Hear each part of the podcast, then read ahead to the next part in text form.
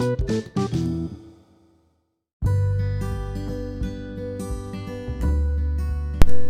ับและต่อมาเราจะมาเรียนรู้กันในเรื่องความสำคัญของการแทงหยวกนะครับ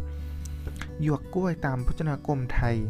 ได้ให้ความหมายว่า หมายถึงลำต้นกล้วยที่รวมถึงส่วนในหรือแก่นอ่อนของลำต้นกล้วยด้วย จากความหมายของหยวกกล้วยดังกล่าว จึงพอสรุปได้ว่า หยวกกล้วยก็คือต้นกล้วยที่ประกอบด้วยส่วนเปลือกที่ห่อหุ้มลำต้นเป็นชั้นๆ สามารถลอกออกได้เรียกว่ากาบกล้วย และเมื่อลอกลอกกาบกล้วยออกเรื่อยๆ ก็จะเห็นถึงส่วนในหรือแก่นอ่อนของลำต้น การแทงหยวกจึงหมายถึง การนำเอาส่วน หุ้มลำต้นที่เรียกว่ากาบกล้วยมาฉลุสลักด้วยมีดปลายแหลมทำให้เกิดรูปร่างลวดลายในรูปแบบต่างๆ ตามที่ต้องการ การแทงหยวก เป็นชื่อเรียกตามครูช่างโบราณที่มีมาแต่เก่าก่อน ปัจจุบันได้มีการเรียกชื่อตามลักษณะอาการในการทำงานหลายชื่อ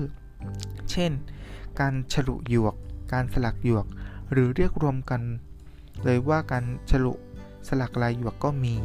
ซึ่งขึ้นอยู่กับการเลือกนำไปใช้ของแต่ละบุคคล แต่สำหรับภาษาที่ใช้ในสากลก็จะเรียกว่าการแทงหยวก ซึ่งเป็นคำที่ช่างไทยในอดีต ใช้เรียกการสืบต่อมา การแทงหยวก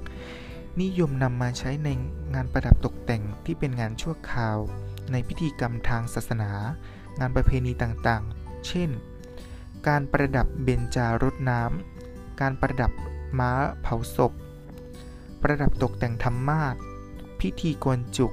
งานประเพณีตกแต่งรถแห่เทียนพรรษา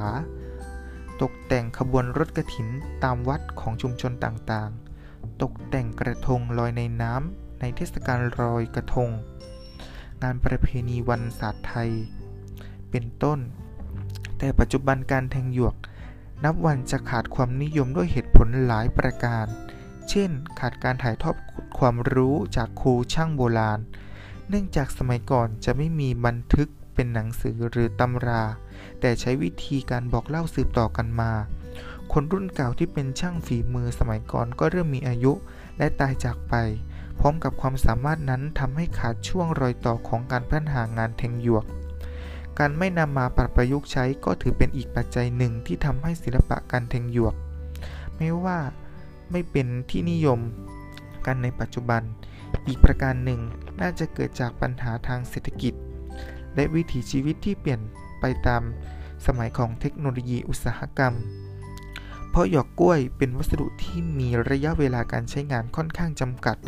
เมื่อเทียบกับวัสดุอื่น ๆ เช่น โฟม ดอกไม้กระดาษ ดอกไม้พลาสติก ที่มีความทนทานถาวรมากกว่า จึงไม่เป็นที่นิยมของผู้คนในปัจจุบัน ซึ่งเป็นเรื่องที่น่าเสียดาย ถ้าศิลปะการแทงหยวกต้องหายสาบสูญไปจากสังคมไทย แต่อย่างไรก็ตาม สิ่งที่เป็นเสน่ห์และลักษณะเด่นของงานแทงหยวกก็คือ ความงดงามที่เป็นธรรมชาติ จากสีของกล้วยที่มีความขาว ความเขียวสดสะอาด และลวดลายไทยที่แฝงอยู่บนชิ้นงาน ที่ช่วยที่ช่วยเสริมส่ง ให้งานแทงหยวกมีความงดงาม อ่อนช้อยลงตัวอย่างน่าอัศจรรย์ งานแทงหยวก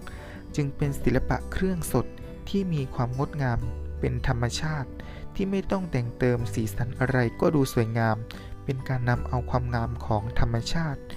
มาประยุกต์ใช้ที่มีคุณค่าและประหยัด โดยเฉพาะเป็นภูมิปัญญาของช่างไทยที่ไม่มีชาติใดเหมือน จึงควรส่งเสริม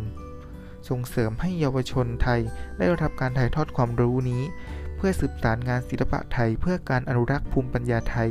หรืออย่างน้อยก็ยังสามารถนำวิธีการแทงหยวกนี้ ไปเป็นพื้นฐานการปรับประยุกต์ใช้กับวัสดุวัสดุอื่นๆ เพื่อสร้างสรรค์งานศิลปะกับการนำไปใช้ในชีวิตประจำวันต่อไปครับ